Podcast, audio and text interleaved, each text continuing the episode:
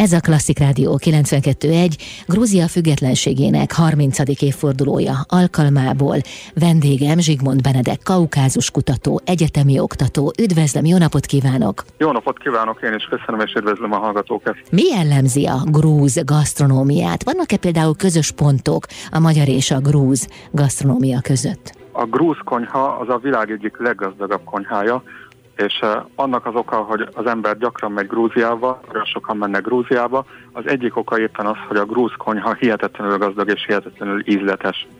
Hogyha a magyar kapcsolatokról beszélnék, akkor azt lehet mondani, hogy tulajdonképpen van egy, egy folyamatosság Magyarországtól egészen Indiáig a közelkeleti konyha elterjedt, és a közelkeleti konyhának különböző változatai ezekben a régiókban megtalálhatók, és minél inkább megyünk egyik országról a másikra, Iránból mondjuk Törökországba, onnan a Balkánra, onnan Magyarországra, akkor, akkor így a, a szomszédos régióknak a konyhája nagyon hasonlít egymásra, viszont tehát az alapkoncepciók azok hasonlítanak, viszont az, hogy konkrétan hogyan valósítják meg ezeket, és hogy milyen fűszerekkel és milyen apró módosításokkal az egyéni ezekben a konyhákban.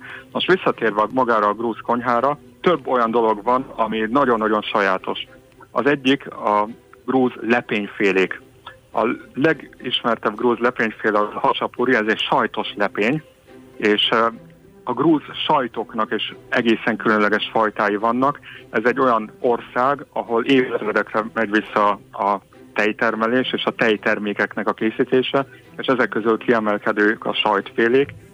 Nagyon ismert sajtféle például a szuluguni sajt. Na most a hacsapuri az egy olyan étel, amiben három különböző sajtot is felhasználnak, és Grúzia egész területe kulturális régiókra osztható. Ezek történelmi régiók, egykor történelmi királyságok, illetve hercegségek vagy grófságok voltak, és ezekben a régiókban mindegyik régiónak megvan a saját konyhája, a saját népzenéje, a saját nyelvjárása, és a konyhán belül az egyes grúz ételeket a régiónak megfelelően készítik el. Így például létezik imerétiai hacsapuri, létezik mingrél hacsapuri, ami mingréliának a sajátossága, létezik az acsaruli vagy adzsár hacsapuri, amely adzsárjának a sajátossága. Tehát vannak a lepényfélék. Nagyon kedvelik a grúzok a húsféléket. A hús eh, készítmények azok a közel-keleten nagyon hasonlóan készülnek el. Jellegzetesek a tűzön sütött húsételek. A egyik leghíresebb grúz étel a hacsapori mellett az a hinkali. A hinkaliról azt kell tudni, hogy az egy batyú, tulajdonképpen egy tészta batyú, és a belsejében e, található hús, illetve szósz. És e, a grúz ételeknél gyakran az is van, hogy hogyan kell enni ezeket, és a mm. hinkalinak az evés módjára is külön e, mód van, hogy hogyan kell először beleharapni, és utána folytatni. És hogyan kell?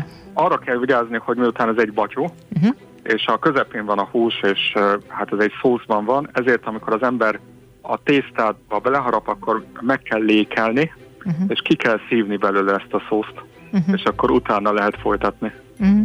Mennyire a technikája. csípősek például a grúz ételek?